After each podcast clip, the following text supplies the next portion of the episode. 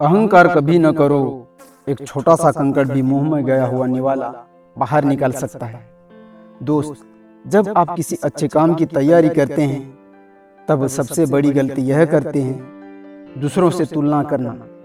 याद रखें, तुलना के खेल में कभी भी मत उलझना, क्योंकि इस खेल का कोई अंत नहीं। जहाँ तुलना की शुरुआत होती है, वहीं से आनंद और अपनापन दूर हो जाता है। किसी भी अच्छे काम की तैयारी में अपने शरीर को कभी इग्नोर मत करना। शरीर को स्वस्थ रखना अपना कर्तव्य है वरना अपना मन मज़बूत और स्पष्ट नहीं रह पाएगा। स्वस्थ शरीर में ही स्वस्थ मस्तिष्क का निवास होता है।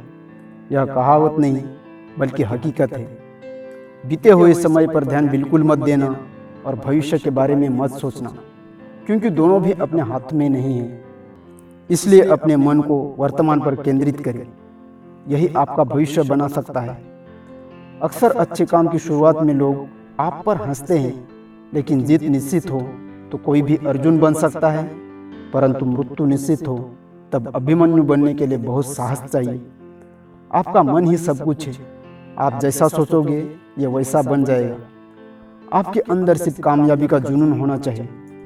उसके आगे मुश्किलों की औकात ही क्या है अपने भविष्य की चिंता करने वाला हर इंसान फैमिली प्रॉब्लम में उलझा हुआ है। लेकिन याद रखना, रात जितनी काली हो, तारे उतने ही ज़्यादा चमकते हुए नज़र आते हैं। उसी तरह ज़िंदगी में जितनी ज़्यादा मुश्किलें हो, सफलता उतनी ही ज़्यादा बड़ी होती है। किसी भी काम में सफलता हासिल करने के लिए आपको छह चीज़ों से गुजरना पड़ता है। नंबर एक, कड़ी मेहनत। नंबर दो बार बार असफलता का सामना करना। नंबर तीन देर रात तक जागकर काम करना। नंबर चार, रिस्क उठाना। नंबर पाँच, दबाव सहन करना। और छठे नंबर पर है सेल्फ डाउट्स को क्लियर करना। आप पीछे जाकर शुरुआत नहीं बदल सकते हैं मेरे दोस्त, लेकिन एंडिंग ज़रूर बदल सकते हैं। आज की मेहनत कल पहचान देगी, हर वो लंबी रात कल इनाम देगी। अगर आपको उस इंसान की तलाश है, जो आकर आपकी ज़िंदगी को बदल दे तो कृपया एक बार शीशे में अपने आप को देख लीजिए। वह इंसान कोई नहीं बल्कि आप ही हो जो गिरता है फिर उठता है वह इतना मज़बूत हो जाता है कि ज़िंदगी में दोबारा कभी नहीं गिरता।